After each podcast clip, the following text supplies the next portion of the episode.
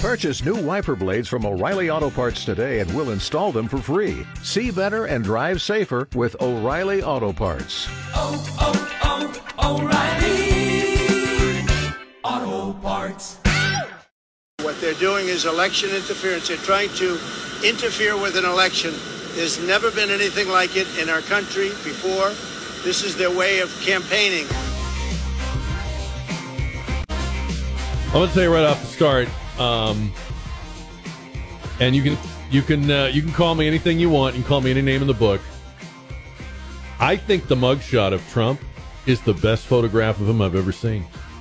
I, I, I swear I I was really surprised because usually mugshots. I guess usually when people have their mugshot taken, they're like drunk or you know they're they're dis- disheveled, disoriented. I guess if you can prepare for your mugshot, if you can practice like your mugshot face in the mirror, um, I guess it's not as maybe it's not as uh, what uh, it, it it doesn't come across as um, sort of mixed up or or uh, ad libbed. I I feel like he practiced the facial expression.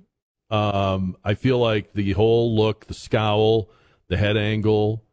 Um, I feel like maybe some um, male uh, skincare products uh, may have been used. I you know I don't know too much about that, but uh, I know people you can ask. But um, I thought it's a great picture of him. I, I don't know about you, and again, I know that, that people have all different kinds of feelings about the Trump mugshot. And I've heard a lot of people say, and I think I said it yesterday, you know, it's not a great day for this country. Um, but I want I want to give you kind of a different way to look at this. Um, they they've taken their trophy on this guy. Um, they're not going to put him in a in a prison cell. That isn't going to happen. Um, so they've taken from him and they've taken for themselves what will be the the you know trophy in the trophy case. They've said they wanted to see a mugshot.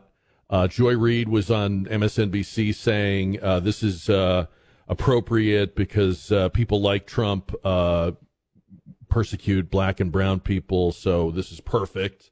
Which is probably the most racist uh, take you could you could have on this, and of course, who would who would have the most racist take on it? But Joy Reid. Um, but yeah, I mean, I, I understand that there's a lot of emotional freight to this picture. Here's how I look at it. And we're going to open up the phone lines at 210 599 5555. Um, he, he knew this was coming. He put on his war face. He took the picture. He came out and said only what he needed to say afterwards. And he's fundraising like a mofo off of this picture. He's they're selling t-shirts, mugs. I mean, they're going they're going to town on this picture. And if the thought was that this picture would drive a wedge between Trump and his supporters or would decrease the uh, perception people have that this is a political uh, you know, prosecution. I, I just don't think that's going to work. I don't think that's going to be the effect. So, um, the fact that this may be the most famous photograph on earth right now, the fact that you can buy it on a mug or a T-shirt, to the fact that people are making mug shots, they're like dummying up pictures of themselves uh, and replacing their uh, their uh, what do you call it, profile pictures with this. Um, I mean, it's capitalism, it's defiance, and um, well, let me play what he. This is what he said when he came out uh, after the uh, booking in Fulton County, Georgia. This is Don. Let's play his statement that he made. I really believe this is a very sad day for America. This should never happen. If you challenge an election, you should be able to challenge an election. I thought the election was a rigged election, a stolen election and I should have every right to do that. As you know, you have many people that you've been watching over the years do the same thing, whether it's Hillary Clinton or Stacey Abrams or many others. When you uh, have that great freedom to challenge, you have to be able to, otherwise you could have very dishonest elections. What has taken place here is a travesty of justice. We did nothing wrong. I did nothing wrong. And everybody knows it. I've never had such support. And that goes with the other ones too. What they're doing is election interference. They're trying to interfere with an election. There's never been anything like it in our country before. This is their way of campaigning. And this is one instance, but you have three other instances. It's election interference. So, um, this is the fourth time he's turned himself in for processing, but it's the first time there's been a mugshot taken. And I'll be interested to see. We're going to have Steve Hilbig, the former Bexar County District Attorney, on uh, in about 20 minutes, 25 minutes. I, will be interested to see what he says about this because I know that the DA and the sheriff in the county uh, down there have both said, look, this is just protocol. We, we just don't make any exceptions uh, for this. Y- you guys have never had a, a former president in the Fulton County Jail. I mean, get real. Give me a break.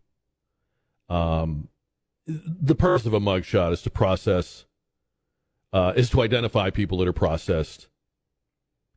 The, the, no one needs a mugshot to identify Trump. Uh, Trump's not a flight risk. Um, if anything, Trump Trump's the one guy you know will never go away. Uh, and so it's it's there's two ways to look at this. He and his supporters should take this uh, and and wear it like a like a like a banner. But I also wonder if there isn't some deep, I don't know, strategy here, because and we've talked about this many times on the show, and, and I know not all not everybody's on board with this theory, but have you ever stopped to consider that everything they're doing with Trump and all the ways that the Democratic media cover Trump, although they profess to, to, to define him as the worst thing ever and worse than Hitler and a threat to our democracy, all of it is having the effect of benefiting him. All of that is why he is so far ahead of the rest of the field. All of that is why he is still um, politically viable. They've kept him in the spotlight. They have not, as we know they can do, smothered him, avoided him, airbrushed him. When this when this modern democratic media of ours want to make something go away, want to just erase it, they're really good at it. And we fall for it. And they've done the opposite with him. They have so carefully massaged and burnished and and featured him that you you wonder if he isn't really who they want as the Republican nominee. And and the only reason they would want him as the Republican nominee is out of a belief, which again is questionable, that they can defeat him, that he could not possibly win another national election. He only won it once. He won it against a candidate who was terrible and didn't see him coming. And once they got their act together on him, they beat him, or they believe they did. Um, and and maybe they believe, well, he's the guy we want. We we can run the playbook against DeSantis. We could run the playbook against a different Republican, but we wouldn't be as sure. We have plays that we know work on him, and we want to play him again. We want to face him again in the next game because we can beat him, and that's and that's why we're going to make absolutely sure that we bait and entice and dare uh, Republican voters to stay with him. I don't know. I mean, that's the theory. And I have to tell you, there are times that I think that is exactly what's going on. You are being led directly into, you know, this, this sort of scenario. But then I also think to myself, they're taking an awfully big chance because that theory presumes that they can beat him. That theory presumes that people will vote despite a terrible economy, despite a president who is falling asleep on the job and looks like he is slowly passing away of old age. I, I mean, it has to be said. I, I, I think it's a very big risk. And so that makes me wonder about that theory because that's a very big gamble to take. Again, remember that if you face DeSantis or you face some other Republican, you can say that person's worse than Hitler, and that person's a racist, and that person put their dog on the roof, and that you know they can run all this jive on somebody else, but you wonder are they really hoping and sort of scripting everything for it to be him? So we're going to talk about that. 210 599 5555. Uh, Dave in New Braunfels writes The mugshot, Winston Churchill, Corey Hart, Never Surrender, as you discussed recently. I can't believe. I love that Dave put the mugshot with Winston Churchill, because Winston Churchill said never surrender, with Corey Hart, the 80s singer who had a song called Never Surrender, and who said the reason he uh, did the song is because he was a history buff and he admired Winston Churchill. Um, how does this mugshot make you feel? And I, I know that's kind of a weird, touchy feely question, but what's like the emotional reaction to this for you? 210 599 55 55. I don't want to get into the weeds about it's a political prosecution. I just, what is the reaction you have? How does it hit you? Maybe you saw it last night. Maybe you saw it today. Let's talk about that. 210 599 55 55. You know what else I'm wondering today? Did we get any of the rolling blackouts? I asked a few friends of mine, and nobody I talked to today, and I only talked to a couple of people, few people Nobody I talked to had a rolling blackout. And then I, I saw a thing. I forget if this was from CP. I think it was an email from CPS or ERCOT, one of those, where they said, "Oh, thank you, you did a great job, uh, San Antonio, and you saved some quantity of megawatts, and and uh, good, you know, good job, pat us on the head, you know, good good boys and girls." Um. So did you get them? Did anybody get them? I didn't hear it. I don't know. Uh, I will say this: we talked about it yesterday I want them to turn on every damn plant. I want them to fire up every generator. I want the coal. I want the gas. I want the windmills. I want the solar panel farms. I want the nuclear. I want everything they've got. I want everything they've got. Turn it all on, turn it all up. Then, if you can't meet the need, come back to me. But this is BS all the way.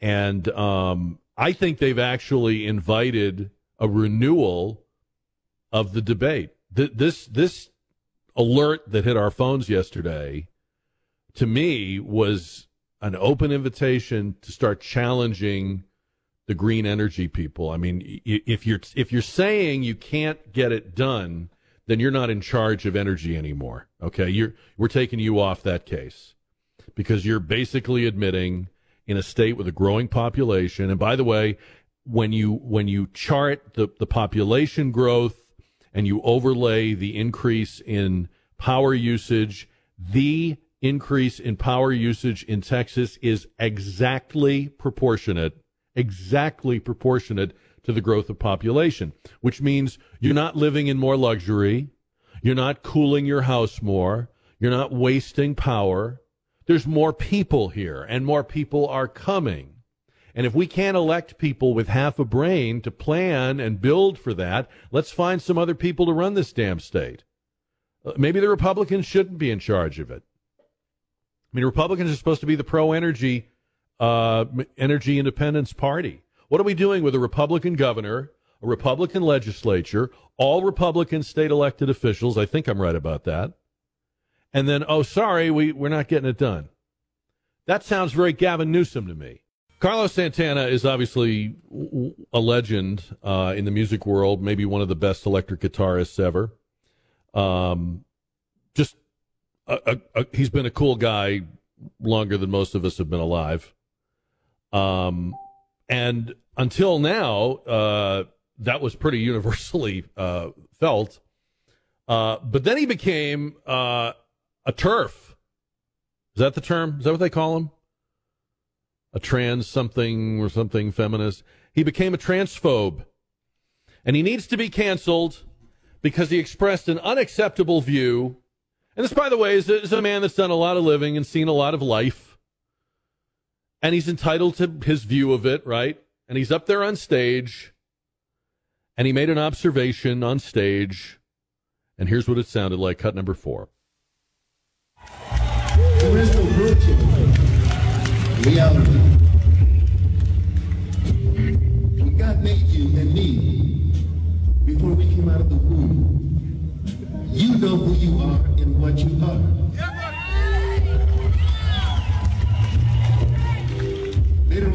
grow up and you see things and you start believing that you could be something that it sounds good, but you know it ain't right. Because a woman is a woman and a man is a man.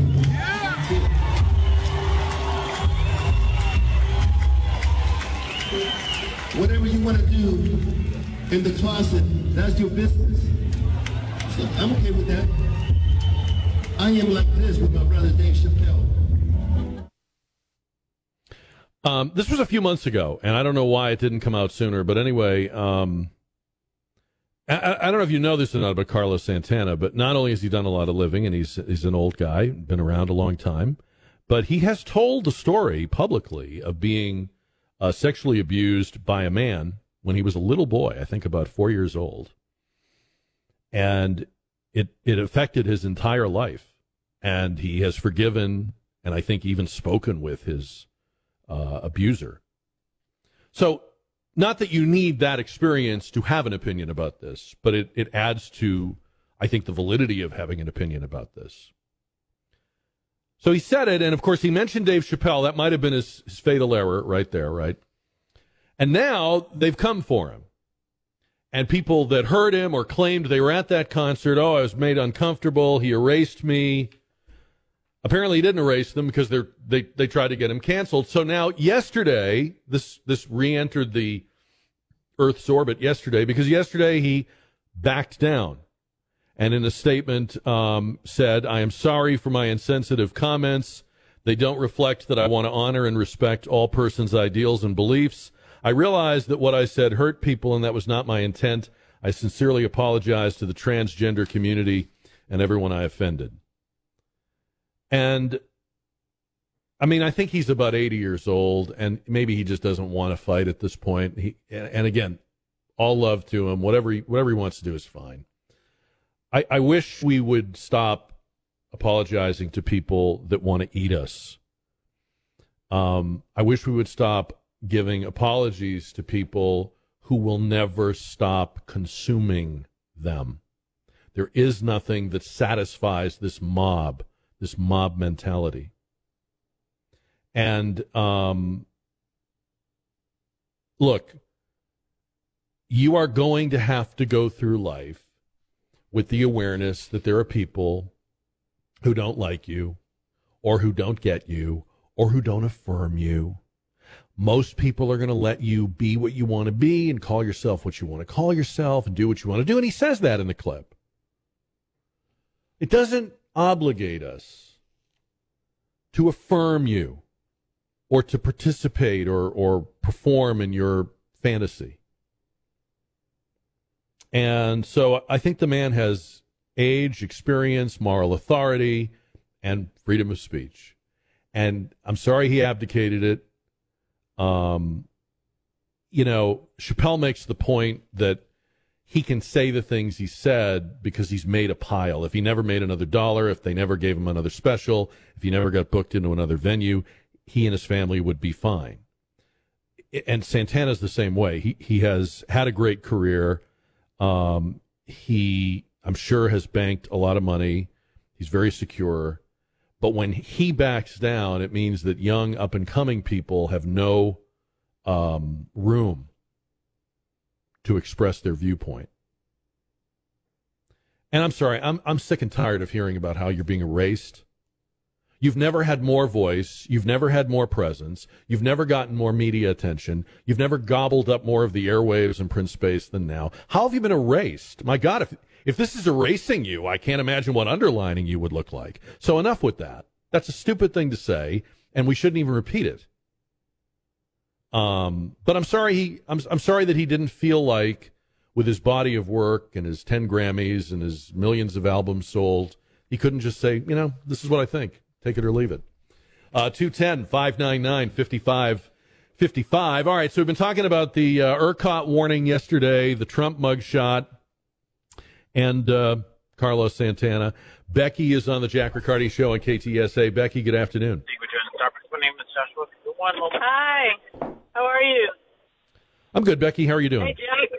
Good, Jack. Hey, listen. I just want to say that it's ridiculous that they're they're bringing all these businesses in because in North Texas they're putting up all kinds of warehouses and they got they're cycling the power on those people and th- that's ridiculous. Okay, they, these people are suffering, and they're put, putting big warehouses right down the street. It's like you can't even handle your residential customers. Why are you bringing in big businesses Yeah. like that? Yeah, why would you And, uh, why would you go to other states and try to lure them to Texas? Why would you urge people to move to Texas if you can't keep the lights on in Texas? Yeah, that's right. And you know, Governor Abbott, Abbott says he's red. Well, he doesn't act red, in my opinion. He's kind of like uh, sitting on the fence there, you know. Well, I don't know what's going to take, but but the Republicans in this state, um, if they were the only Republicans you knew of, I don't think anybody'd be a Republican. I, I, they're just they're they've had it so easy for so long. They're just very they're very sort of uh, I don't know complacent. I think that's what you're saying, Becky, and I agree with you. Uh, thanks for the call. Jump in here at 210-599-5555. Uh, we're joined on the KTSA Connecticut Quality Water Softeners Newsmaker line uh, by the former district attorney for Bexar County and retired judge Steve Hilbig. And uh, Judge, good afternoon. Welcome back to the show. Happy Friday to you. Well, thank you, and thank you for having me. I thought of you because I, I have heard now that the district attorney, or I, whatever the title is in Fulton County, but I guess it's the equivalent of the position you had in Bexar County Fani Willis ha- Fani uh, uh, has, and, and she has said, and the sheriff in Fulton County, I forget his name, has said this was protocol, taking a mugshot, booking him in at the jail. It's just what we do. Um, do they actually have any discretion on that? And would you have done this the way they did it if the circumstances were taking place in your county at the time that you were DA?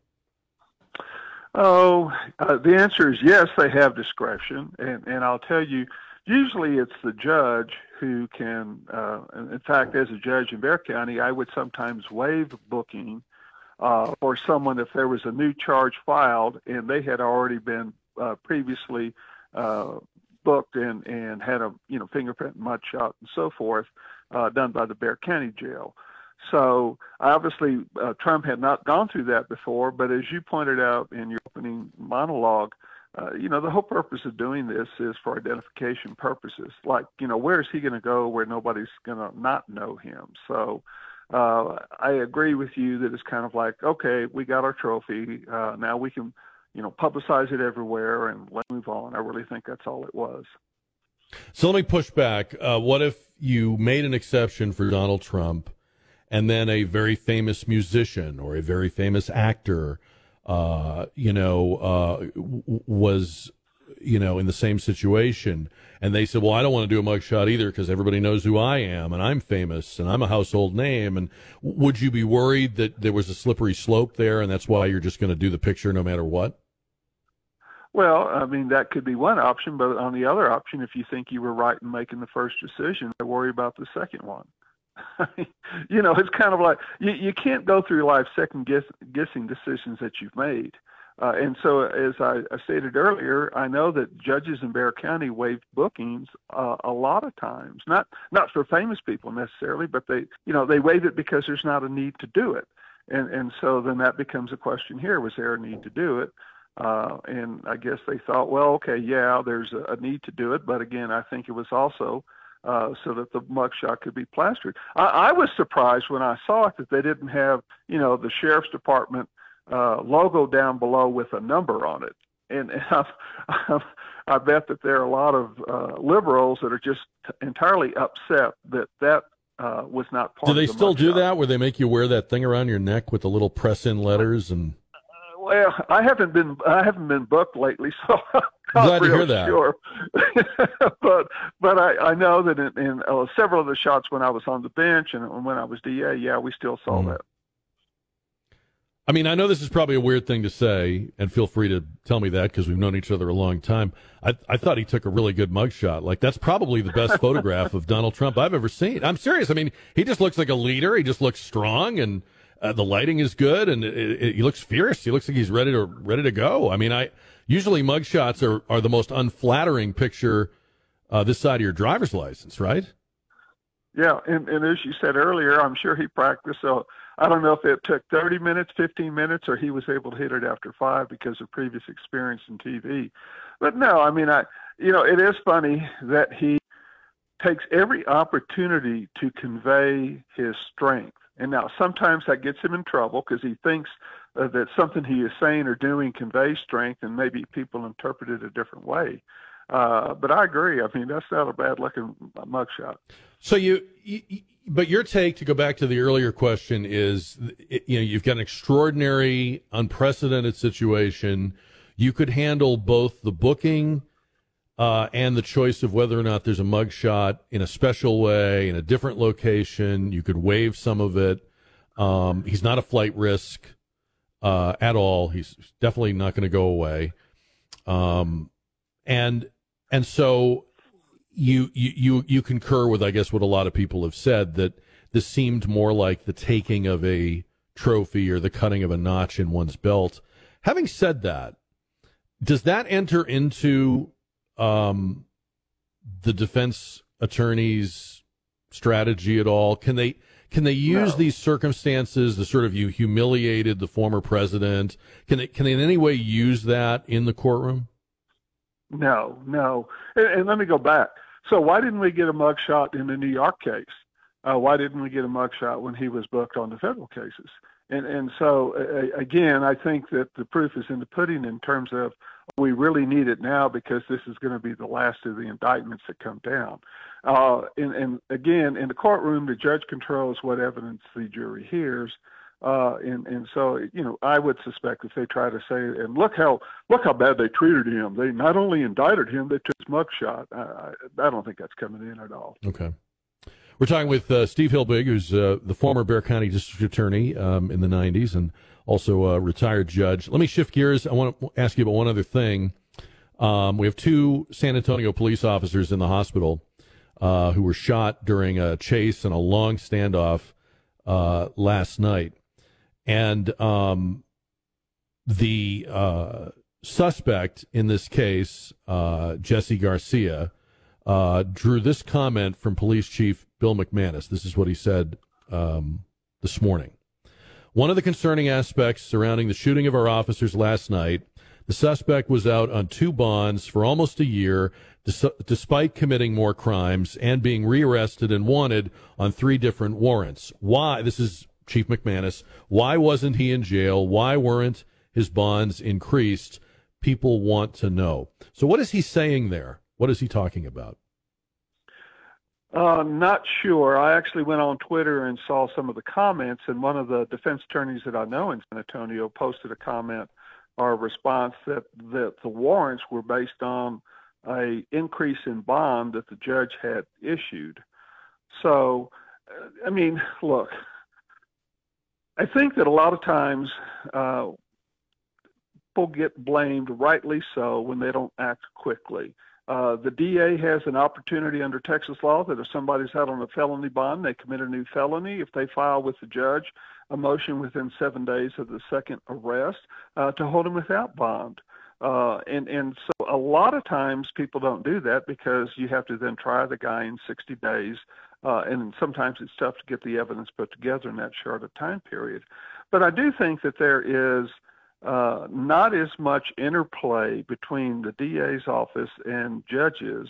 Uh, at least that was the case when I was on the, the trial bench in the you know 2014 to 2017 uh, about what's going on with the defendants because the judges don't automatically get notified of any of this.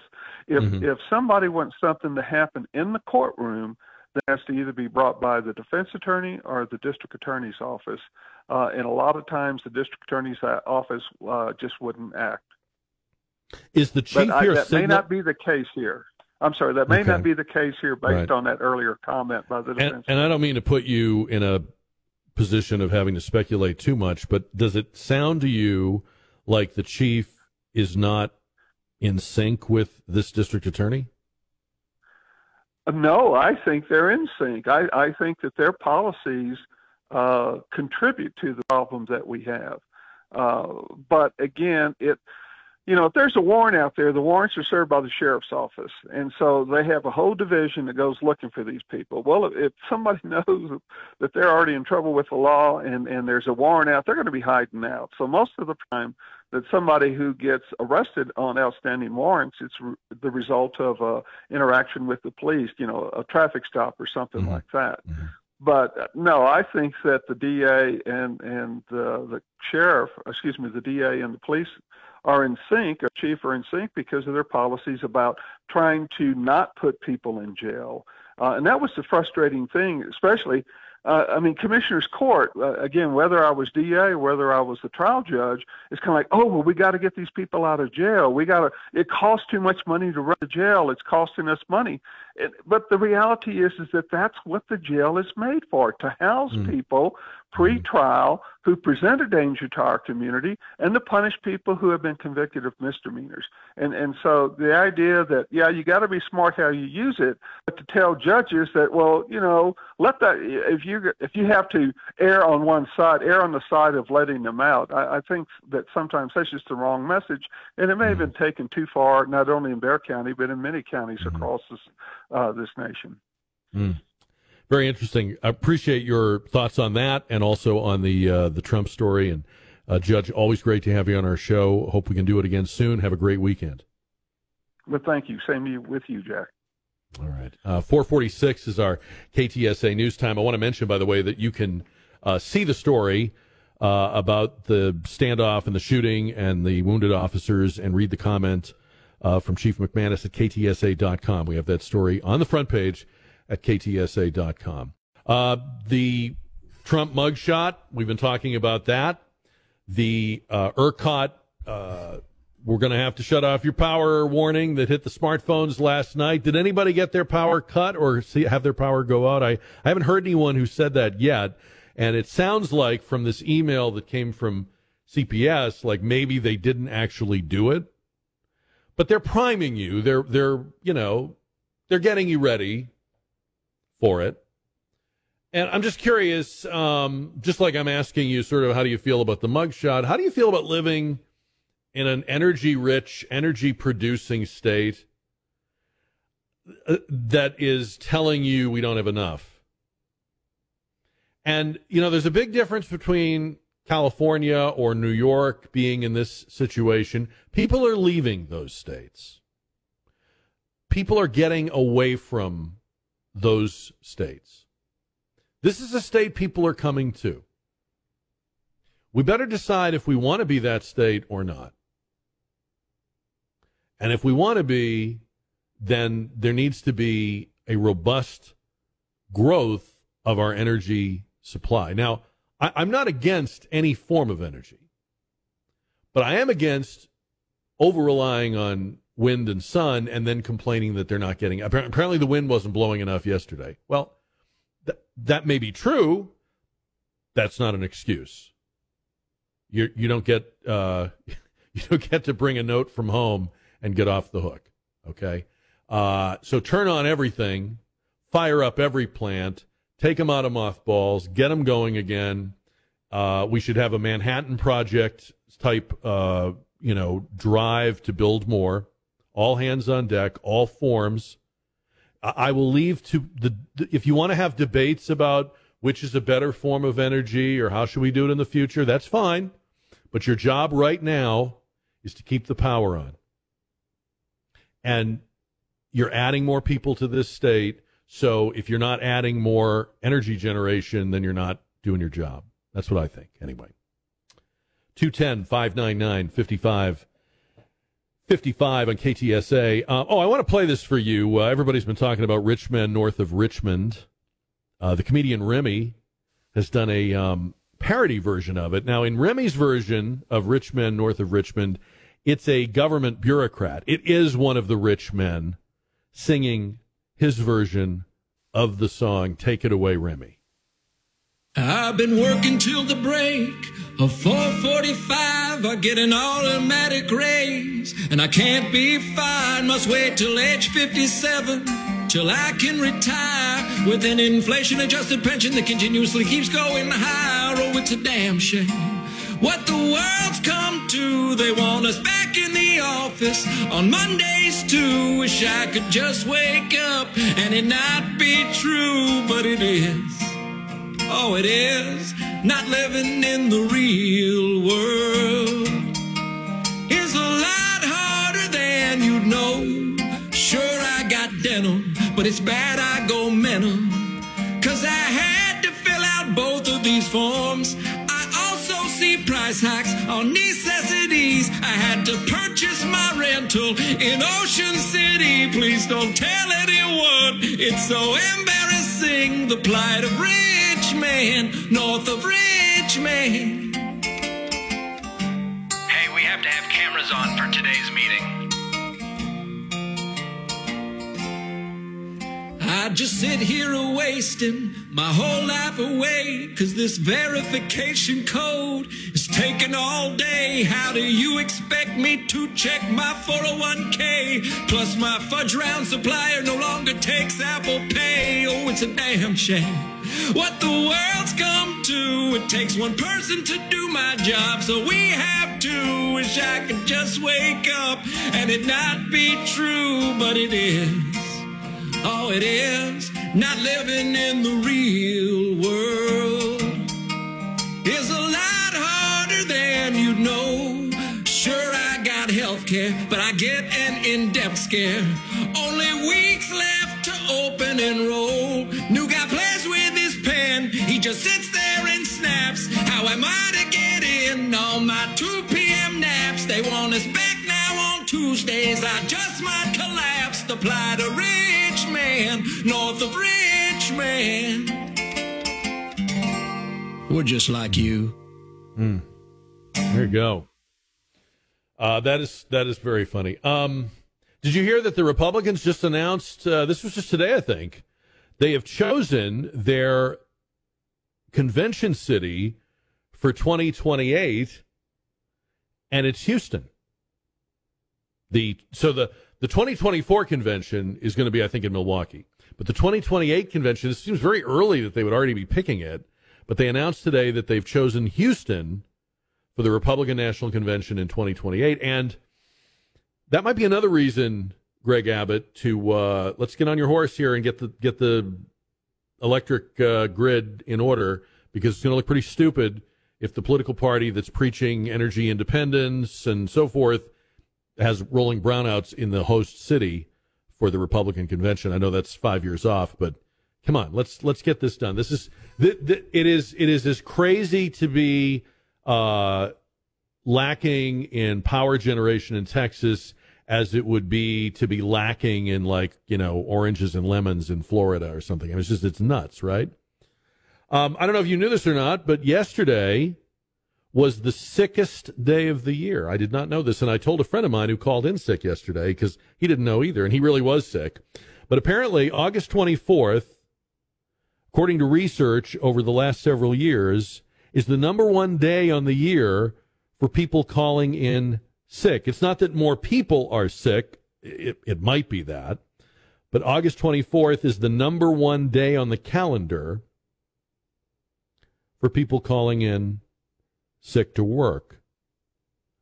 And it's weird because the top five days are all over the place. August 24th, the second one is February 13th, the third is October 25th, the fourth is December 15th.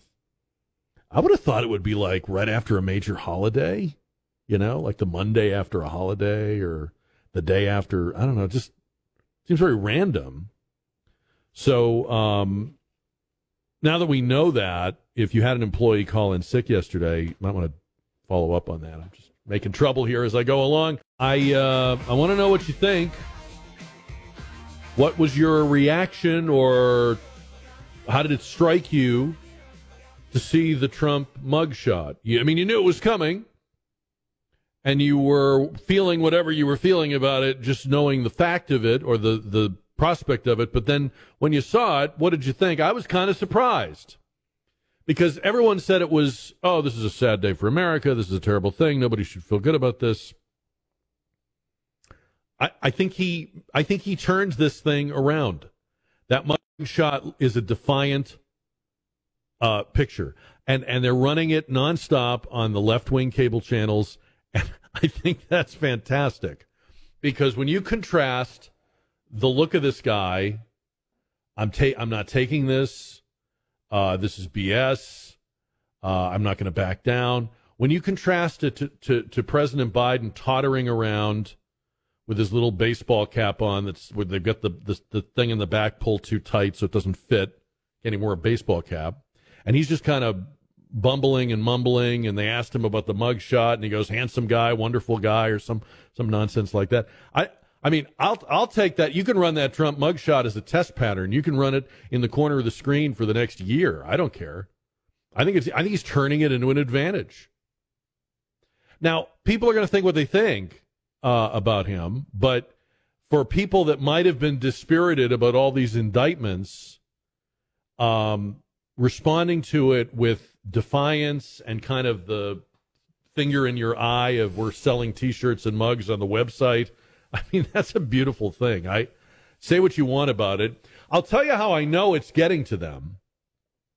The left wanted the mugshot but they don't sound that happy about it. Here's msnbc's joy reid's take on the mugshot. Listen to this. I despised Donald Trump because he, to me, signified the rich white guy in Manhattan that absolutely hated and despised me. And so people like Giuliani and people like Trump persecuted black and brown people in New York. It's what they did for fun. It's what they did for pleasure. And so to me, this is justice. The fact that Manhattan didn't give him a mugshot, I thought was offensive.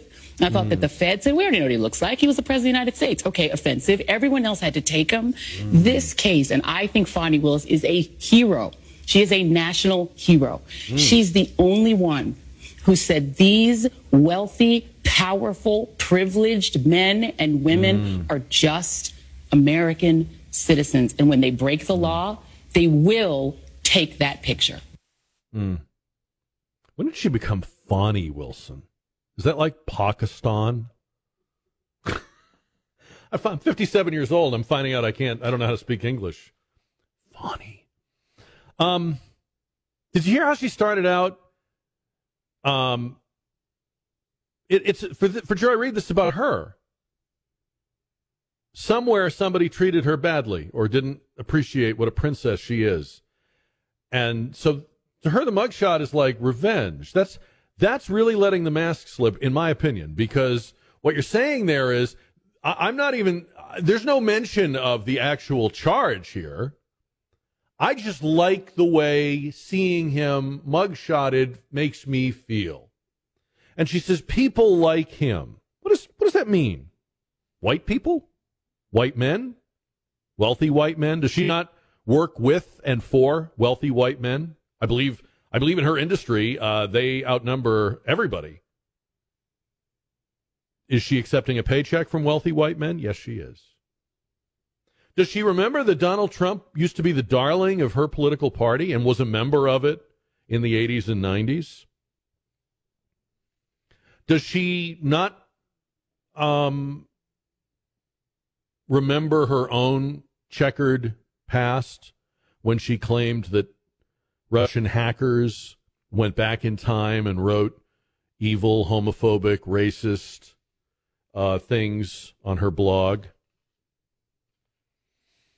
So, uh, like I said, I, I don't think the mug. It's like Christmas morning. You open the, the gift you hoped Santa would bring you, but you're not as happy with it as you thought you would be. I feel like the mugshot is not making the Joy Reids of the world as happy as they thought they would be. I mean, MSNBC and CNN are running it. They're making sure everybody sees it. It's there. It's a reality. But the guy is the guy in the mugshot seems to be having the best day of anybody. And I, like I said, I, I think there's a big gamble in this whole enterprise.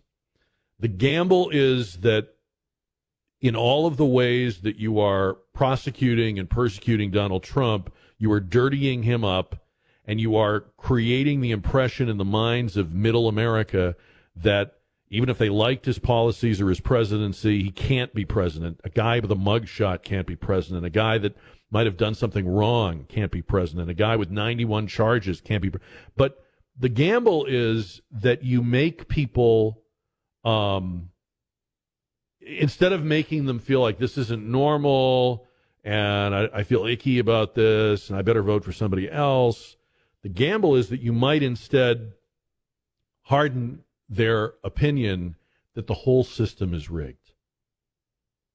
I mean, I really think that one of the reasons Donald Trump made inroads in voting groups like African Americans, Mexican Americans, um, inner city Americans, uh, low income Americans is because he said stuff. You can you can talk about his policies all you want, but Donald Trump said stuff like the system is rigged, the tax code's written by the rich for the rich. I know because I used it.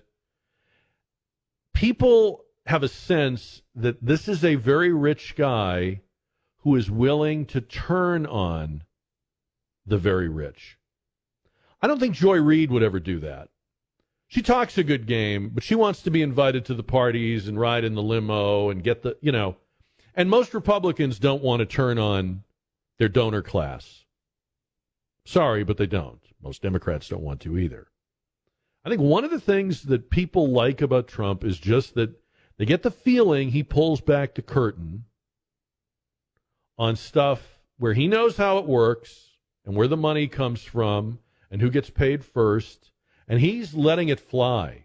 And if anything, the more you push him with these charges, the more sort of, you know, what have I got to lose? YOLO he becomes.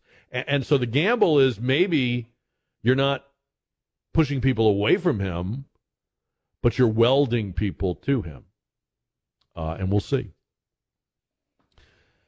There was uh, an interesting story today about how, after the Republican debate on Wednesday night, the two candidates that raised the most money were Ron DeSantis and Vivek Ramaswamy. And they always report the amounts of money that come in. But one thing we don't know is were those two separate groups of donors? Or are people starting to think, well, you know what? it's going to either be Trump, DeSantis, or Ramaswamy. It, almost looks like the debate moved Ramaswamy into a um, into the top tier, you know. So DeSantis made more than a million dollars in 24 hours, and Ramaswamy also had a big uh, fundraising um, event. I think he, they they said that he got about uh, just under a million there's a question about Vivek Ramaswamy that people are raising, and I'm, i, I want to know how you feel about this or if it matters to you at all. Um, when he was a young man, um, this is about 12 years ago, he took a $90,000 um, scholarship from the George, uh, well, actually not George Soros, but the Soros Fellowship. It's it's a brother of George Soros. So it's the Soros family. I forget the names on the fellowship. It's it's whoever the guy's name is. It's it's George Soros' brother who's since died, and his family had this fellowship, and it was to push people and pay for people to go to college. So Ramaswamy acknowledges that he took this scholarship, and he says, "Look, I I didn't take it because I agree with George Soros. I took it because this was the only way for me to go to Yale Law School." The problem with the story is that he also was making a lot of money by this time. And um, people are saying, well, it doesn't look like from your financial records you needed the $90,000. Uh, you were making way more than that already. Uh, like in that in the year that he accepted the award on his income tax, he reported 2.2 million dollars in total income and he had recorded over a million in each of the three years prior. So how does a guy that's made five million dollars need ninety thousand to go to school? And maybe there's an explanation for it, but I haven't heard a good one from him yet. And he's also been kind of um, coy and uh, you know playful about it. But I think it's reasonable to ask why couldn't a guy that could easily write his own ticket just do it? In fact, he probably could have helped some other people do it. Um, was he just taking the money because it was free money? It would be foolish to turn it down. And if that's the case, why not just say that? Why tell lies about it? Why pretend you were poor? It's it's a weird look. It, it, all of this, by the way, could be simply a case of a guy who is a novice to politics and is tying himself up in knots because in in the the realm that he's working in now, every word is parsed, everything gets checked. And a lot of people when they get into politics aren't used to that. They aren't ready for that. So I'm I'm willing to wait and see, but I have I have less of a problem with the Soros money than I have with the way he's explained it to this point. And I'm curious to know what you think about that if you think anything at all about it. Talking about uh, the presidential campaign, the Trump mugshot, the fundraising after the debate, the Vivek Ramaswamy Soros scholarship story. By the way, I heard something kind of interesting from Tim Scott, Senator Tim Scott, who was also in the debate on Wednesday night. He was on with Cavuto today, and he said um, his take on the debate was that it was a food fight, that it was too uh, chaotic, and the candidates were yelling at each other. I, I like Tim Scott, but God, man, come on, get get with the program here, Senator. Um, when people tune in and see a lively, spirited, entertaining difference of opinion, that's a good thing. What did he want people to do? Raise their hands? I, I, don't I don't understand why they don't get the Republicans don't get or some of them at least don't get they need to fight and scrap and compare and that people need to see that there is a competition of ideas and visions in what universe would people say well i'm only going to vote for the party that's very mannered and polite and everybody agrees on everything and says the same thing we already have one of those parties it's the democratic party 210 599 5555 rachel is on the Jack Riccardi Show. Hi, Rachel. Hi, Jack. I just wanted to comment on the scholarship, and I yeah. think that shows that he cannot be trusted. He should not be president. Anybody who takes the money from George Soros, who's helping hand to destroy our way of life in America, should not be trusted. Mm-hmm. You know, I I, I hear what you're saying, and I I guess my thought on it is when you're trying to get money for college, and it doesn't really sound like he needed money for college, but but let's say for some reason he did need it, or you needed it, or I needed it.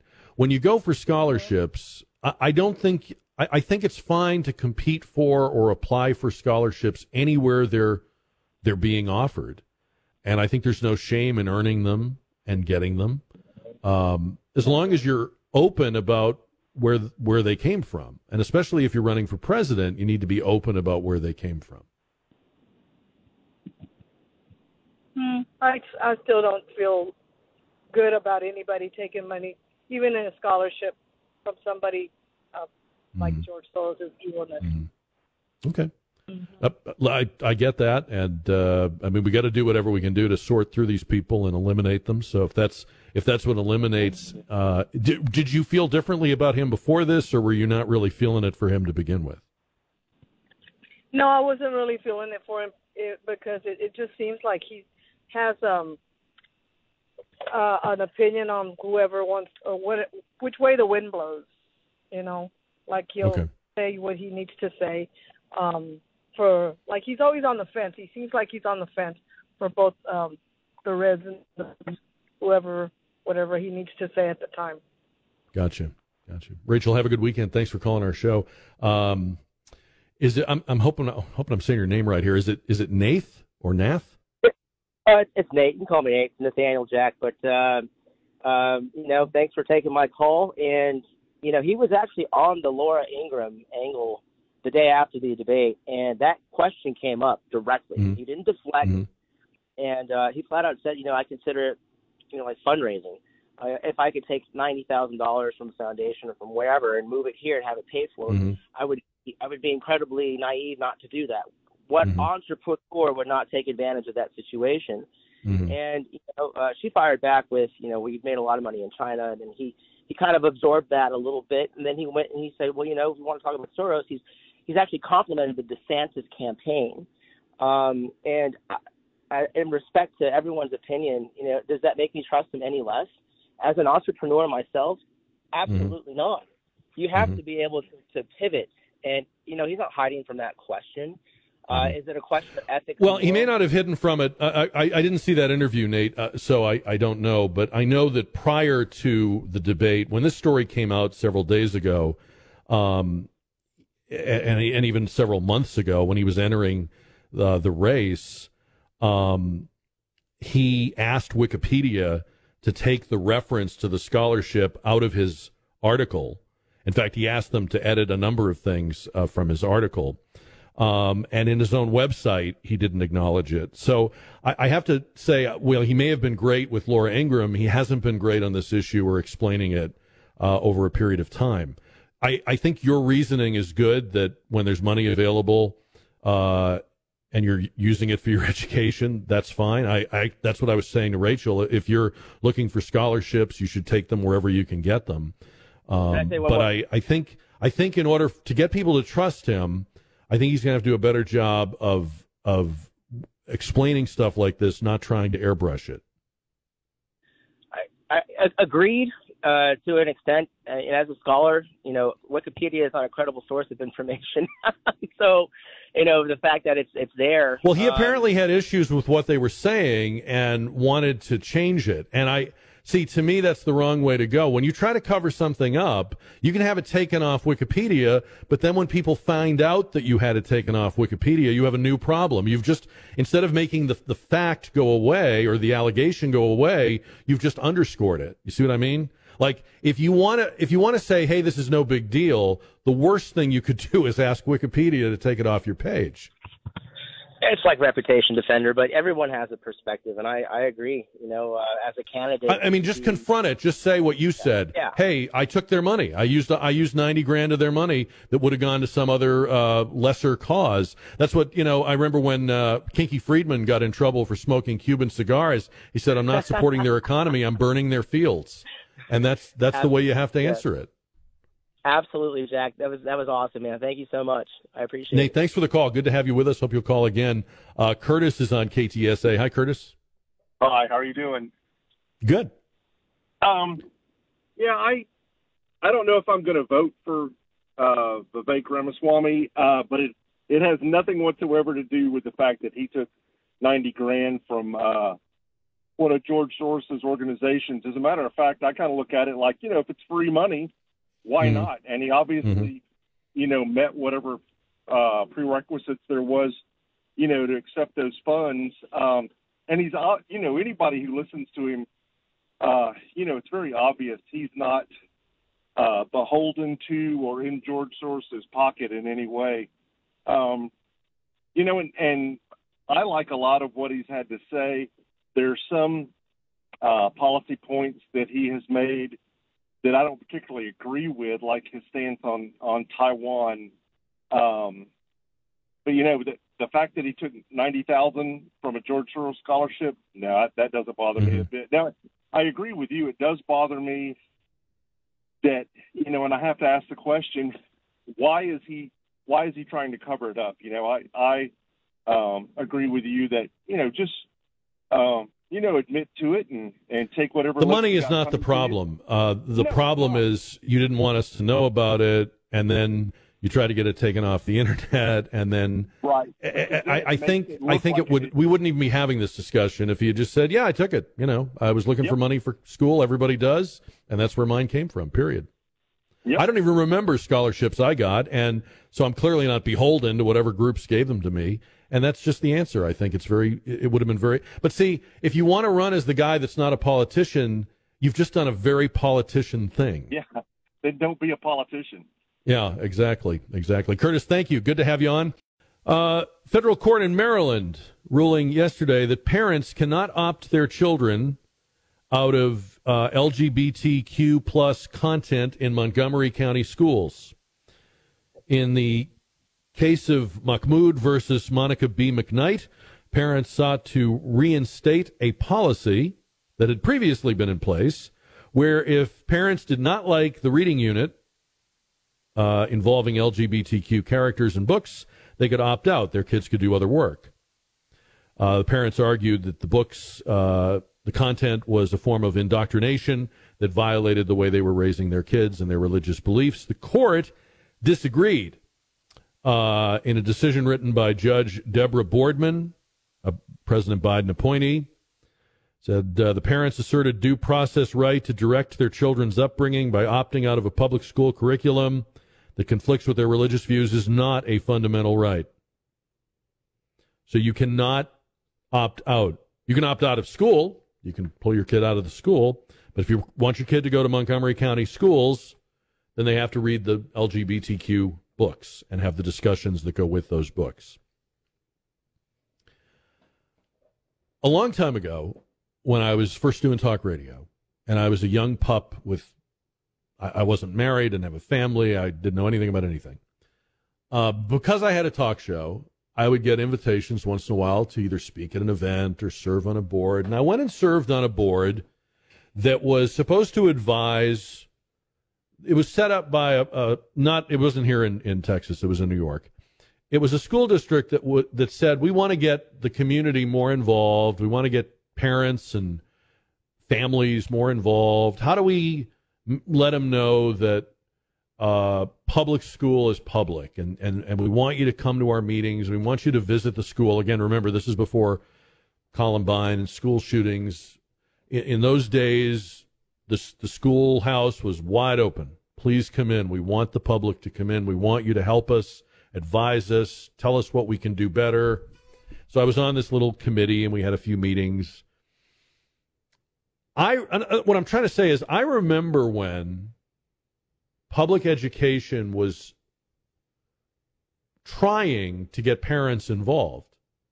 When you would, and, and even much later, when I had a, a, a daughter and I'd go to back to school night or whatever they called it, you know, the meet the teachers night or whatever, the, the, the mantra was always, hey, we, we would love to have you participate, get involved, shadow your student, meet with the teacher, um, you know, anytime you have any questions about what we're working on or materials, blah, blah, blah, blah, blah, blah. Now I look at public education and this, this LGBT stuff is the hill they want to die on. They are making this the make or break um, issue between public schools and the rest of us, the community. The people they used to say they were serving. So in my lifetime, I, we have gone from we're here for you, we want you involved, come help us do what we do, we can't do it without you, to stay the bleep away. You have no idea what your kids need to know. We know better. We don't care what you're teaching them at home or how you're raising them or what faith community you're a part of. We are going to tell them about sex and gender and um, choices and freedom. We're going to we're going to let them do what makes them feel good. We're going to affirm whatever they tell us. We're going to keep it from you. We're going to let the boys shower and compete with the girls, et cetera, et cetera. This is a very strange hill to die on, in my opinion. I mean, you are pandering, catering to a infinitesimal fraction of the population. And I mean anywhere. I, I, don't care if you go to the most progressive city in America. And this is a, this is what they've decided is the make or break um, sort of moment. Up until now, whatever the bias of a teacher or in a superintendent or a school board might have been, whatever the ideology that was at work might have been. I'm not saying ideology in, in public education is new because we know it's not.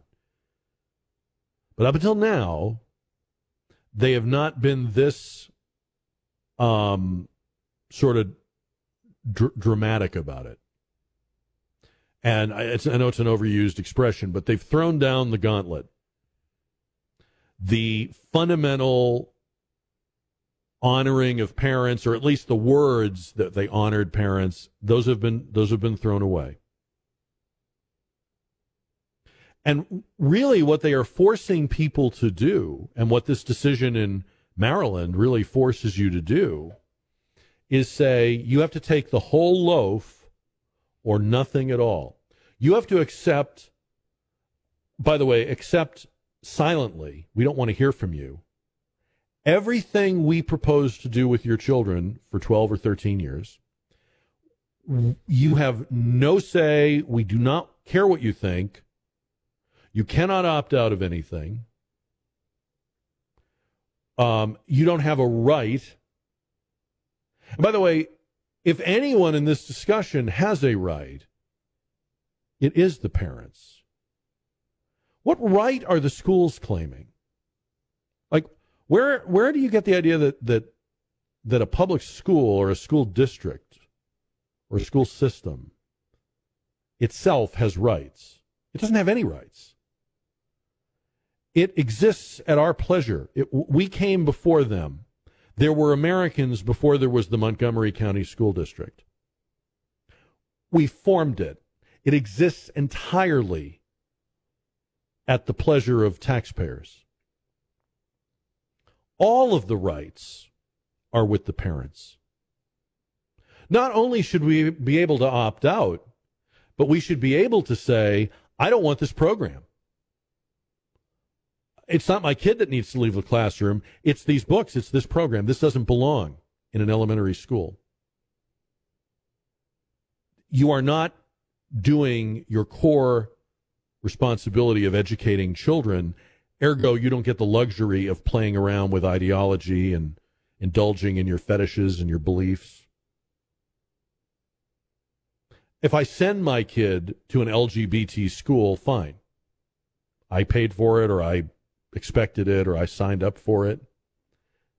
The whole bedrock of public education in this country, the reason we had Brown versus Board of Education, the reason we had the civil rights movement was because the schools are for everyone.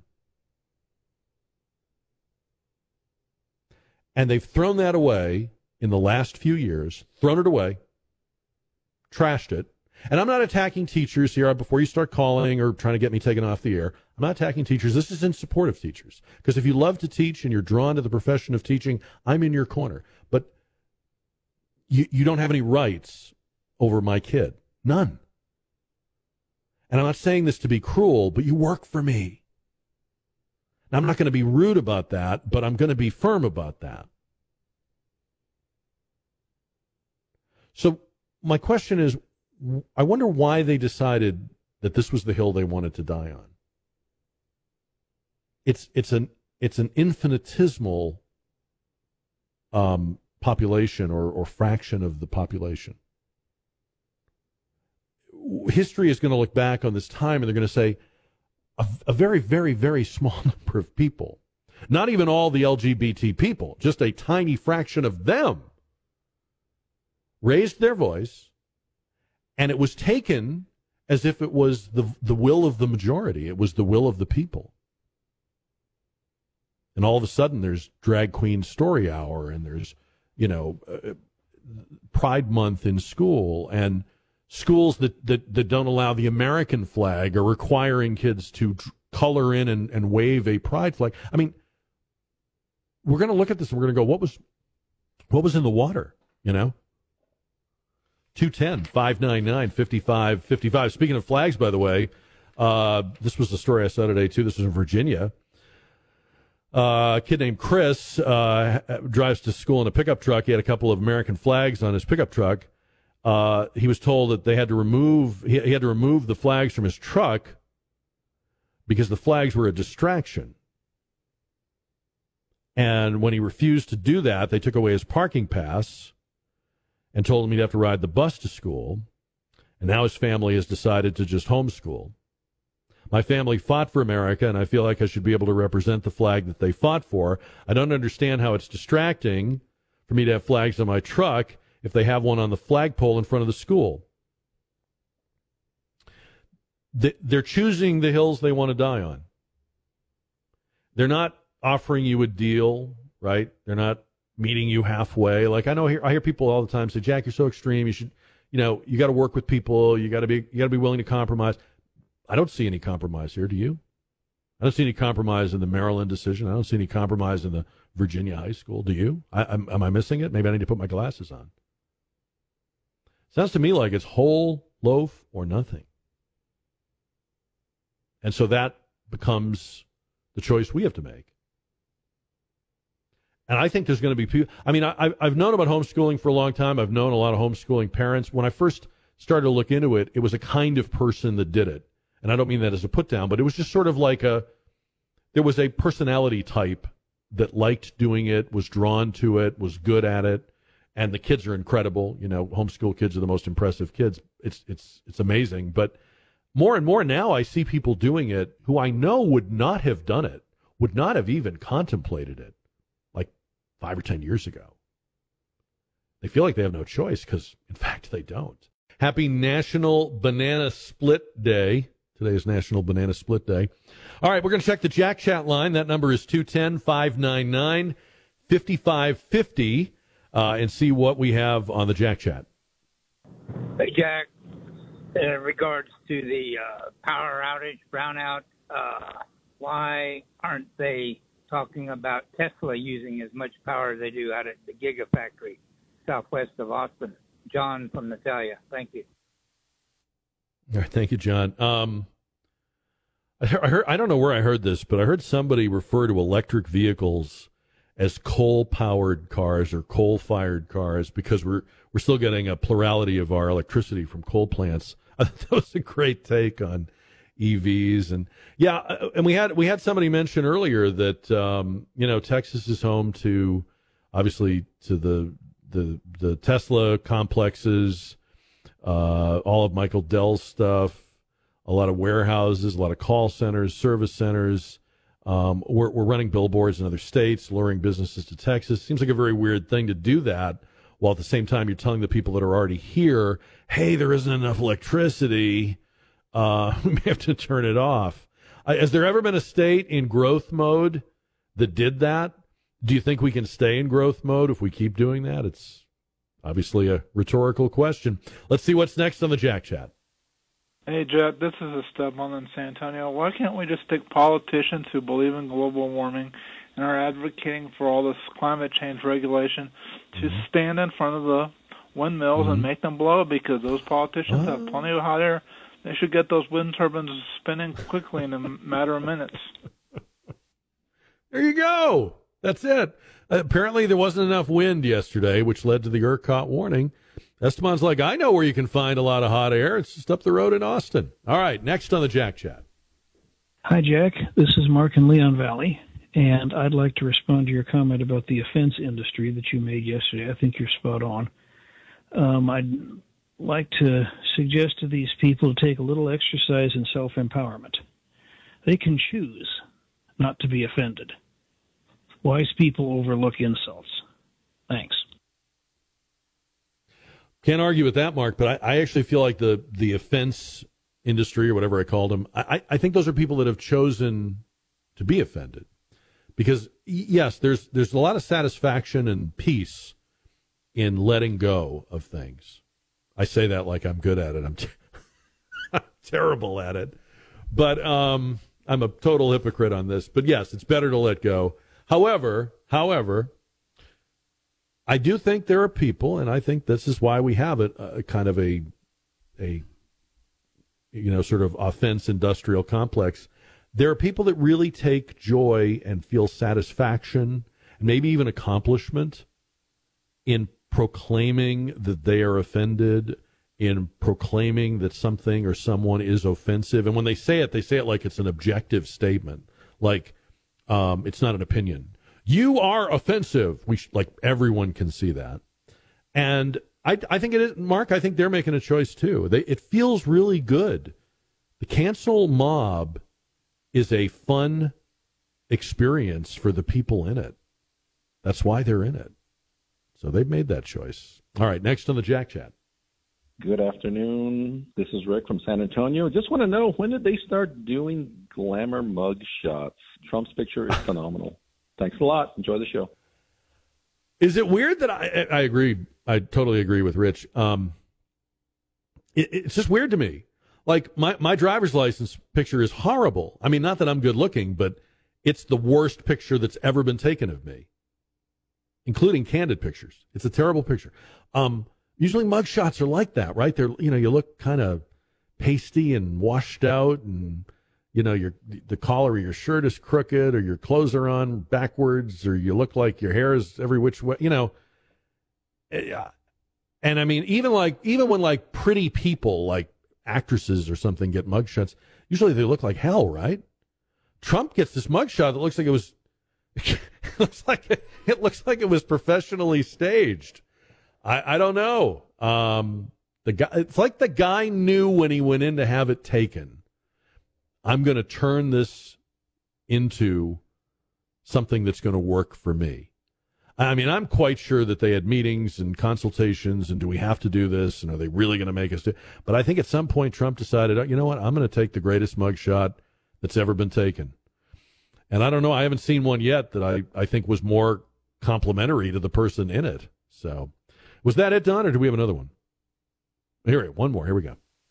Hey, Jack, this is Charlie in Austin. Say, I listened to your uh, little uh, comment this morning about dad jokes, and uh, I had a, a relatively confrontational uh, meeting I had to go to today, and I used your joke when I opened the meeting, and boy, did it make a difference. So thank you, Jack. A little humor goes a long way. Keep up the good work. Work. Thanks. Bye. Well, that, that, thank you, Charlie. That's the thing about dad jokes; they are very little humor. So. Um, we'll have another dad joke Friday coming up one of these one of these here days. Beans and cornbread. Beans and cornbread. Beans and cornbread. Beans and cornbread had a fight. Beans knocked cornbread out of sight. Cornbread said, "Now that's all right. Meet me on the corner tomorrow night." Well, here we go. It's time for the dish. It's time to leave the uh, problems of the world behind. Uh, the rich men north of Richmond will have to wait because we're talking restaurants. In this hour of the show, I want to hear from you about where you've been, what you've had, what was good, what we should all try to check out or stay away from, as the case may be. So the way the dish works is it's it's like recommending or talking about a restaurant the way you would talk to it, uh, talk to a friend or a coworker about a place. You know, hey, uh, here's where I had lunch today. Here's where I had dinner last night. Um, there's a new restaurant. You got to try it. This is where it is. This is what they do. Or, hey, I just discovered this place. It's new to me. Or sing the praises of an old favorite. Maybe a place you've been going to a long time. You want to let everybody know how great it is. And the zing comes in with, you know, saying basically it went off the rails or it let you down. So you call the same number you used during the show, 210 599 5555, and we talk and you praise or zing. Make a long story short, I almost lost my wife, my 67 Corvette, and my cat. Oh, okay. You praise or or Biden zing uh, the restaurant you're talking about. Please have the complete correct name of the restaurant when you call in, and the phone number is 210 599 5555. So we're going to do that. Uh, during this hour, we'll take any remaining uh, votes in today's River City Oral Surgery JR poll question. We'll have the results on that question uh, coming up. You know, I'd had a thought today that we would. Um, I was thinking with the Trump mugshot that maybe I'd ask people to uh, submit their mugshots but then I, I thought, well, how many people really have a mugshot? And do I want to know? And maybe I don't. So then I discarded that idea. But then I thought, well, what we should have done, and maybe we'll do it Monday, maybe we should have people submit their driver's license photos. Because that's kind of like the mugshot for most of us, right? That's the equivalent. We're not at our best. They never capture you at your best. It never looks like you really look. Or maybe it does look like you really look and you just don't want to admit that. But I know, like when I show my driver's license, I don't know about you. When I show my driver's license, I get that brief incredulity, like double take thing where is this actually you? And I know part of it is I was way fatter, but also it's just a terrible picture. They usually are, right? So how how Trump got a, a glamour shot, I don't know, but uh, 210 599 5555. We're talking restaurants on the dish. Praise or zing, your most recent restaurant experience. Hey, I got to tell you about a place that um, was praised on our show a couple of times.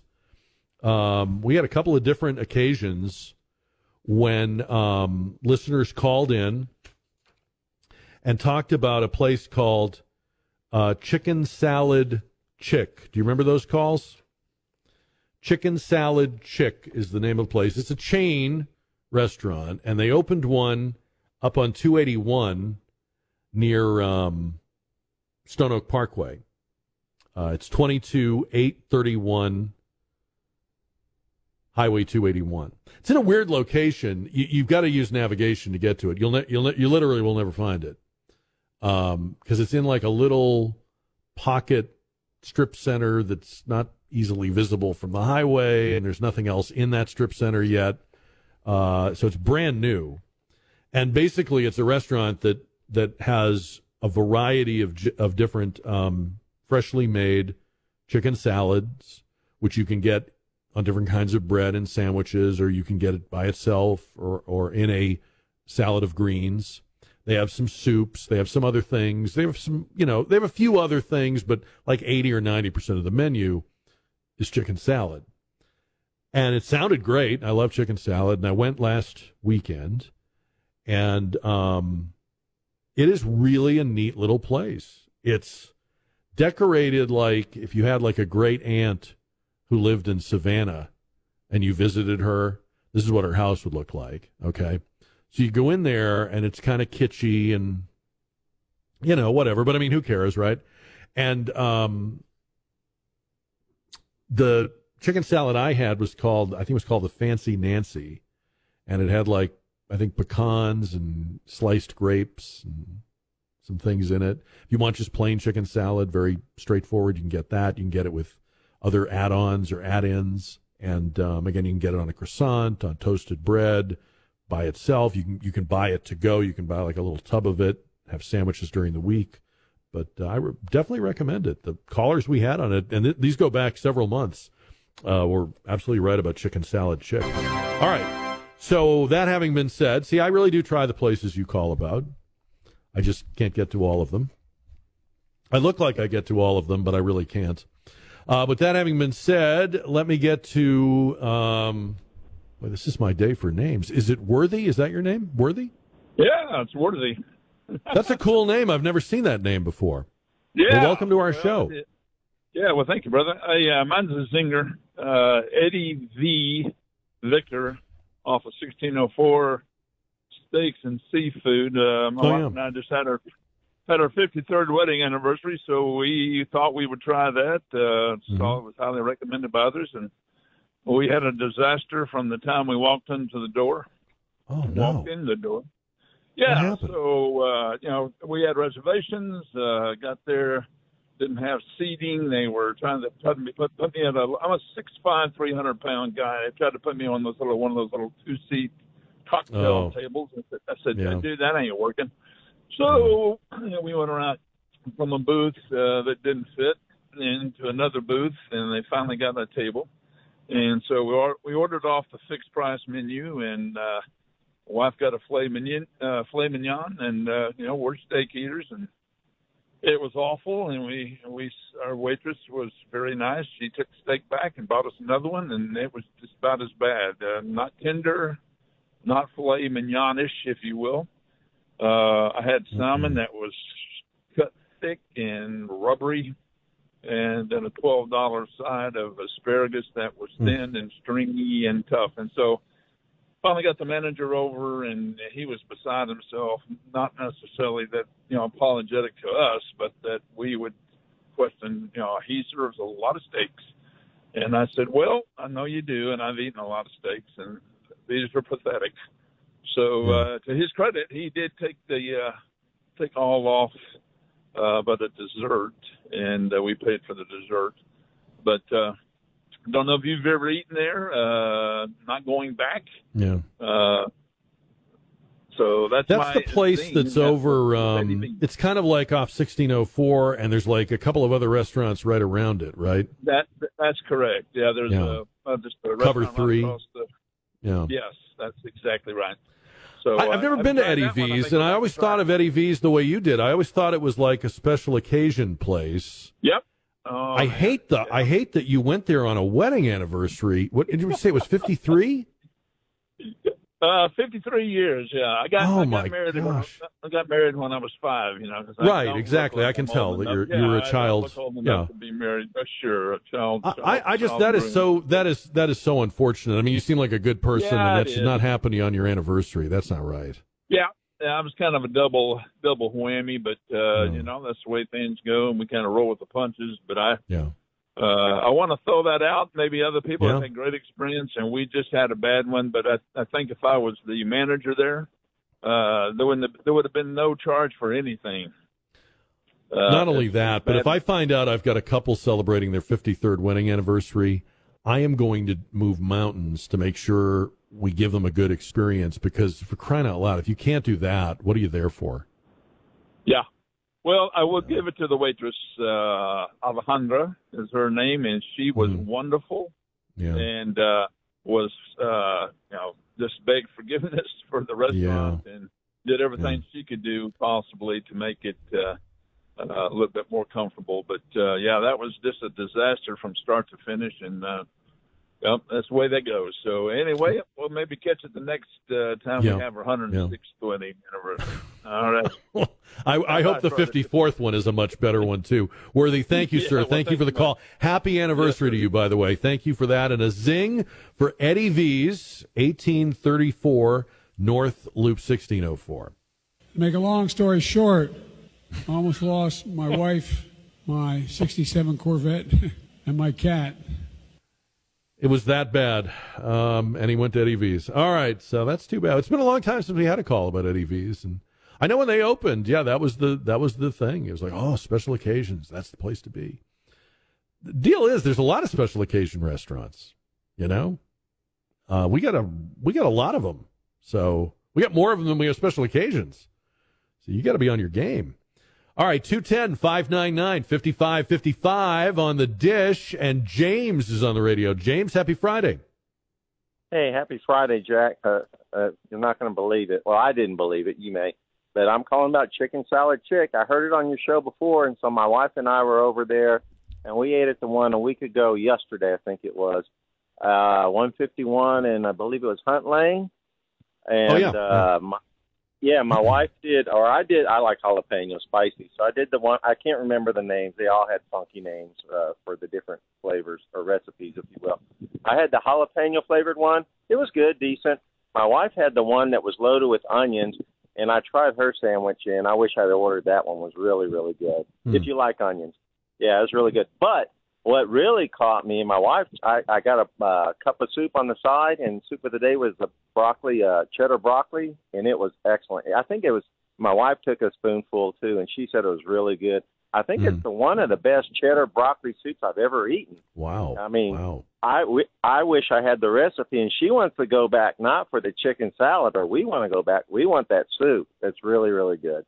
Now let me ask you this, because we, we obviously both liked the place. We had a good, you, you had a good meal there. I had a good meal there.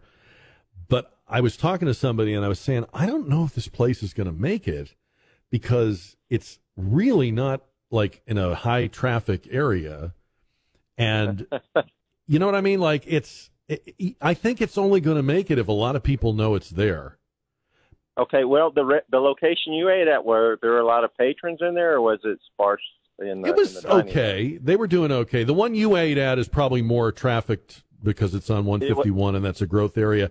But where I was, you were in like a little strip center that hadn't even been occupied yet. They were the only thing in it and it wasn't visible from the highway. And let's face it, chicken salad is not like an everyday thing Right. that people crave like, oh, I'm craving pizza tonight or something. So I, I just, I hope they make it, but I think it's going to be a little rough.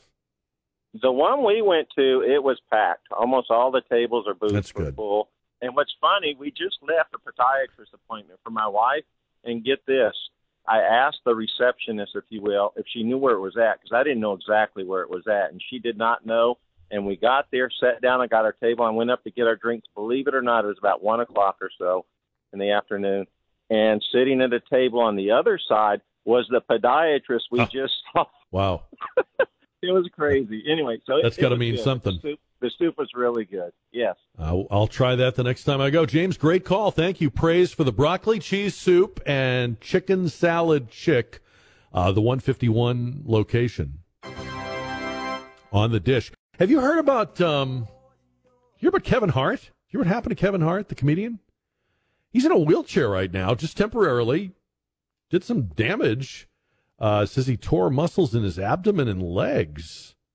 Uh, how's a comedian do that? Listen to him. He tells the story. Yep. Well, you know it's going to be bad. Anytime somebody starts off by saying, well, it's bad. Ladies and gentlemen, the age 40 is real. To all my men, women out there that are 40 years old and above, uh, it's not a game. Respect that age. Respect that age. Or that age will will make you respect it. I was just forced to respect it. Um, this is just a public service announcement because I know people may see me out and uh, I don't want you to be alarmed, but I'm in a wheelchair. Yeah. I'm in a wheelchair. Why? Well, because I tried to jump out there and do some young stuff.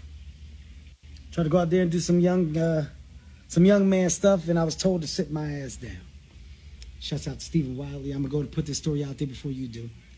Me and Stephen, we got into a little debate. This debate was based off of who was faster. Those that know me know I'm pretty fast. Steven said, Kev, ain't no way you're gonna beat me. Steven is an ex uh, NFL running back, played for the New England Patriots. Very good guy. I said, Steve, you can bet it. He said, bet. I said, bet. We get out there, we go run the 40 year old dash. 40 yard dash. Guys, I blew all my, tore my lower abdomen, uh, my abductors are torn. I don't even know what that is, but I tore them. I tore those two. I can't walk. Sit my ass down. This is 44.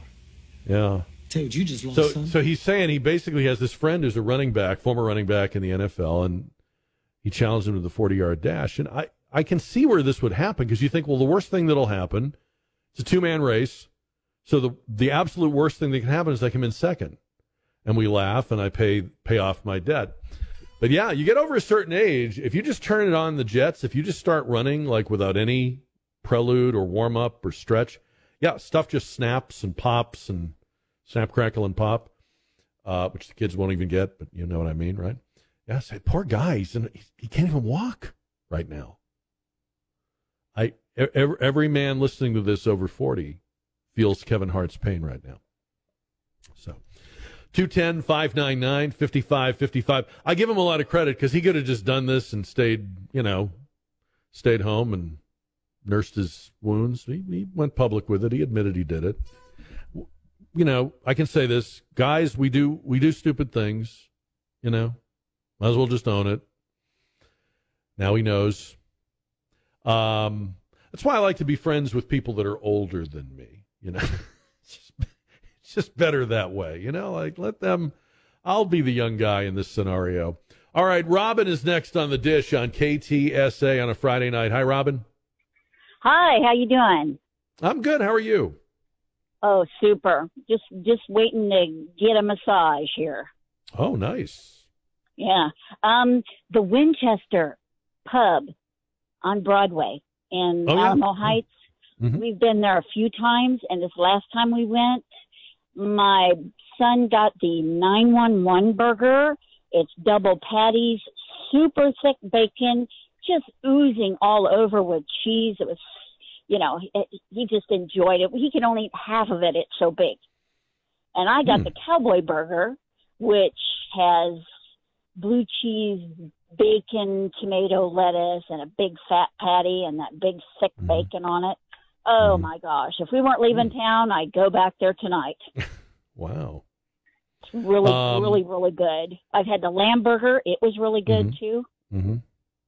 I guess they have like a uh, kind of like a pub menu, right? Because I know we had a call last Yeah. year talk about how they have like shepherd pie and fish and chips and stuff like that too. Yeah, they have fish and chips. Yeah, it's a little on the pricey side, but I tell you what, I took half my burger home. My son took half his burger home, so you could actually share a burger. There you go. It's That's so in a what used to be the Lion and Rose, right there in that kind of that corner of that uh, strip center on Broadway, right? Oh, okay. Yeah, it's right in the corner. You park in Yeah. the back. Yeah. Yeah, Yeah.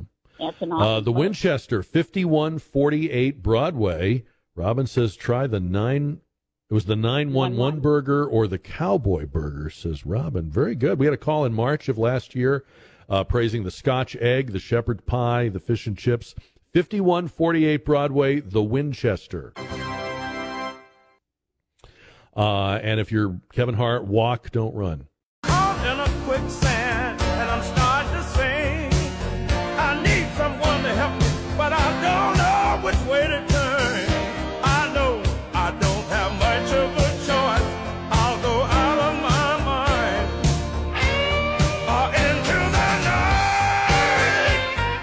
Well, coming up this half hour, of course, we're going to see how you voted on our River City Oral Surgery JR poll. We're going to honor one of the all time great jazz musicians who would have been celebrating his 90th birthday today if he was still with us. His music is still with us, and we'll hear some of that coming up. Um, and college football. This is what they call week zero of the college football season. There's a, I think, uh, maybe four, five, six games uh, tomorrow. Uh, I think probably the marquee matchup is Notre Dame uh, versus Navy. They're playing that game in in Ireland, uh, and the big storyline, obviously, with Notre Dame is the Wake Forest transfer quarterback Sam Hartman. Um, and we're going to see how he does. I think it's going to be very exciting uh, year for Sam Hartman, and I think this is going to be a big upgrade uh, for Notre Dame. You know, Notre Dame is one of those schools that's always in the discussion, but it's usually not a quarterback centric uh, offense. They've had a few like Brady Quinn uh, and Jimmy Clausen. Uh, I think I think Sam Hartman is going to give them one of the elite quarterback uh, runs that they've that they've had, and uh, in fact, I wrote a, a piece for KTSA.com about um, kind of players to watch this college football season, and um, I think Sam Hartman is going to be one of those. So anyway, uh, you can check the the uh, the stuff I'm writing about college football out at ktsa.com. I've got a couple of uh, college football tailgate pieces, and just today uh, I put another Jack's book blog up, so you can, if you're a reader, if you like to read, and you're looking for ideas, titles, things like that, there's some ideas there. You can always tell me what you're reading too. I'd love to hear that. Love to get your recommendations as I give you mine. And Jack's Books is at ktsa.com. We're talking restaurants on the dish 210 599 5555. Uh, there's a, um, a mystery in Germany, in the Harz Mountains of Germany. People have spotted what is being called Wolfman uh, people hiking and camping in this region say they are seeing a guy who apparently lives in the mountains. This has been going on for a few years. He wears the um, fur or skin of animals, hence Wolfman. He uh, kind of runs around on all fours. He seems to be living in the woods and he scares the hell out of people that are just like going for a hike or whatever because he stares at them. And so they reported him to the authorities. And the authorities say they're worried about him possibly starting a wildfire. Um, I don't know anything about this, but wouldn't you be more worried about some city dude that was trying to impress his girlfriend starting a wildfire like, like if you live in the in the forest i don't think you're the one that's going to start the wildfire right like that's where you live the wildfire is going to be where like you know a couple of yuppies forget to you know put out their clove cigarette or, or something you know i mean I, I don't know. I don't, or, you know, they're making s'mores or something, right? So anyway, the people are very upset and uh, they want something done about this guy. Uh, there have been myths and legends about these woods for centuries, and uh, now people are tapping into that or tying into that. But most likely, he's just some guy that's gone off the grid, He's living in uh, the forest in Germany. Wolf man. So, I, I, I love this story because it seems like a story that would happen in our country. It's good to know that these things happen everywhere, right? These these kind of weird stories go on everywhere. Um, we asked on the JR poll today banana split or ice cream sundae, which is a weird question, I know, but today is National Banana Split Day. And um, I never really got the banana split. Like, I like bananas, but I, I never really got the whole combining them with ice cream thing. And I know I'm saying something heretical because it's very popular. I, I'll take an ice cream sundae if we're going to do anything like that, like I like the idea of like the the nuts and the syrup and the whipped cream. I don't know the banana, putting a banana in there. It's just it's like you're trying to health it up, you know. Like oh, there's a banana in there. It's it's practically a health food, you know. It's a post workout uh, restorative. No, it's it's ice cream, you know. I mean, you might as well put okra in there or broccoli. You know, it just seems kind of random to me. But I know it's very popular. People like them. Um, What's your what's your kind of go to cool down treat? Like when it's really hot. I'm not talking about like beer. I'm talking about like something you would eat. Like, are you a popsicle person? Are you a fudgicle, dreamsicle, ice cream bar, banana split, ice cream sundae? Do you like to get something like a, you know, one of these frozen yogurt places where you go and you make your own toppings? What's your thing when it's hot? Um, I, I'm a big I'm I'm like a big popsicle guy. I'm very basic. I buy the the no sugar popsicles and I get like three or four of them. They're like 15 calories each, and I might go three or four at a at a night on those because it adds up to nothing. I'm pretty happy with those. I I, I never thought I would be, but very simple. They, they taste good. They're refreshing. They're cheap. Um, if I'm going to go to a place like Sonic or DQ, yeah, I'm going to get one of those blasts or freezes or something like that. Really not getting the banana split thing. But again, I know people love them. And not, you know, more power to you because I don't have one. That means more more bananas for everybody else, right?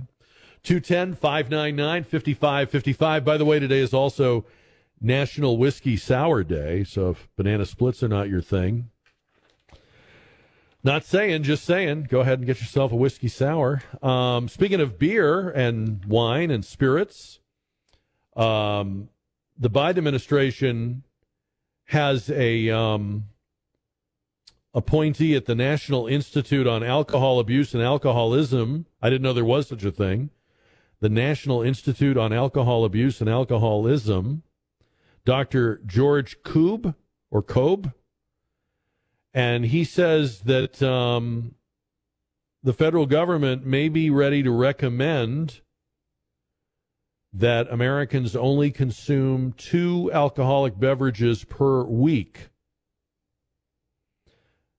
For about the last 30 years, the federal government's recommendation has been uh, that men limit themselves to two drinks per day and women one drink per day. How dare they? And now he says we might go to two drinks per week. Well, they're taking everything else away from us. I guess guess they might as well just keep going, right? You can't have uh, dishwashers and microwaves and water heaters and ceiling fans. I guess you don't need a drink either. Uh, Charles is next on the dish on KTSA. Charles, happy Friday. Yeah, good Friday to you too. I, am calling about uh, Sophia's Pizzeria. Oh, tell me about that.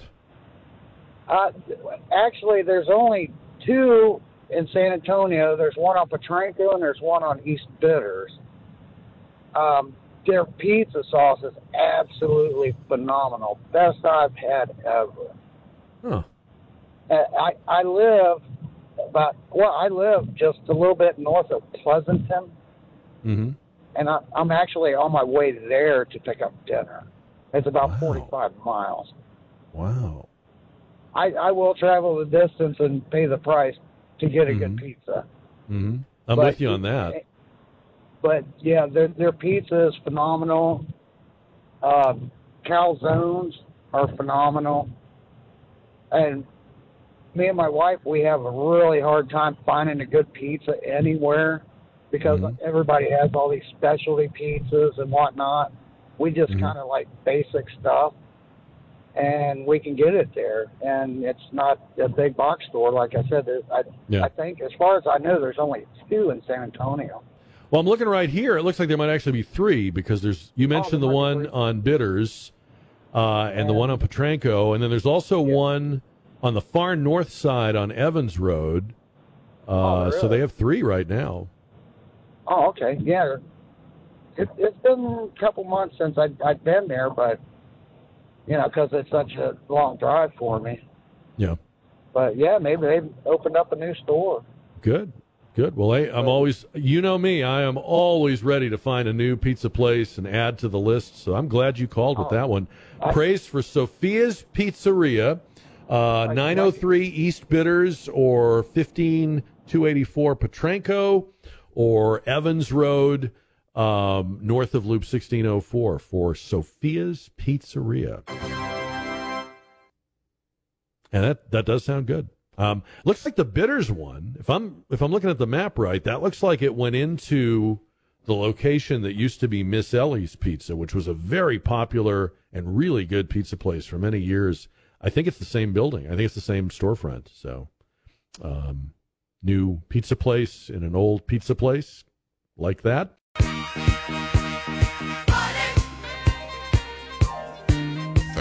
Thank electricity from wind and solar farms in the Arizona desert, delivered to people millions of miles, well, li- certainly thousands of miles away. Bit of a typo there. Oh. but delivered to millions of people.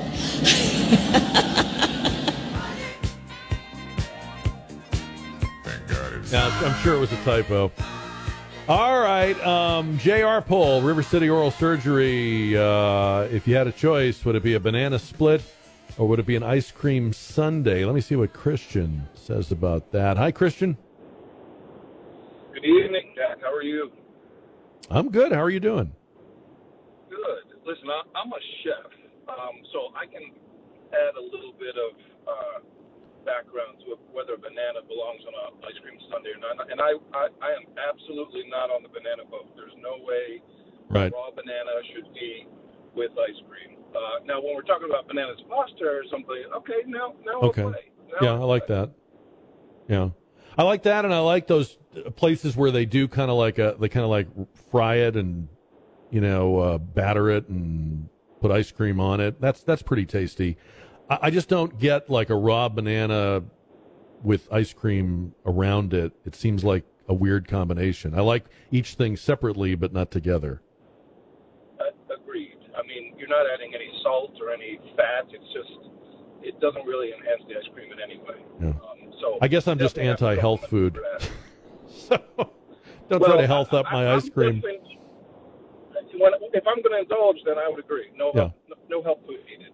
Exactly, exactly. Bananas are for the times when I'm feeling guilty about the times that I indulged. All right, Christian, good to hear from you. I'm glad that you called and I hope you have a good weekend.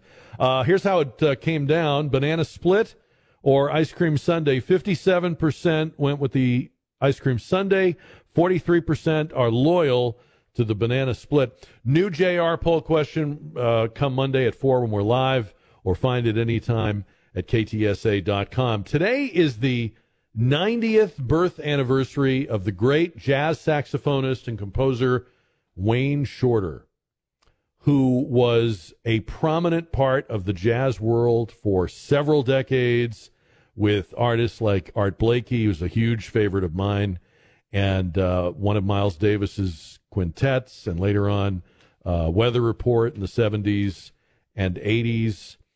Um, Wayne Shorter had an incredible uh, career uh, working with and being influenced by giants like Coltrane and uh, Sonny Rollins, and then, as I said, working with Miles Davis. Uh, somebody once said that Wayne Shorter was really the only person who brought music to Miles Davis that Miles Davis did not change.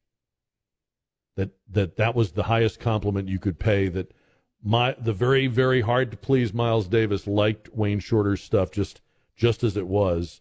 Um, Wayne Shorter had an interesting personal life too. He was married a couple of times, and um, I think his second wife, I believe it was his second wife, they lost a child uh, to an illness, and then his wife and I think a niece were on TWA 800 uh, when that exploded off Long Island in 1996. He was playing in Italy, and she was on her way to see him. Um, Tina Turner also is a huge admirer of Wayne Shorter. She says that uh, Wayne Shorter saved her life. It was Wayne Shorter and his wife that took her in when she was fleeing Ike Turner back in the 70s. So, anyway, uh, a lot of honors, a lot of great music. I want to leave you tonight with a piece from the uh, Round Midnight album that was also the soundtrack to that movie. Wayne Shorter plays on this along with many other greats Ron Carter, Herbie Hancock, uh, Dexter Gordon. Let's listen to this uh, from the great, late Wayne Shorter tonight. This is called Call Sheet Blues.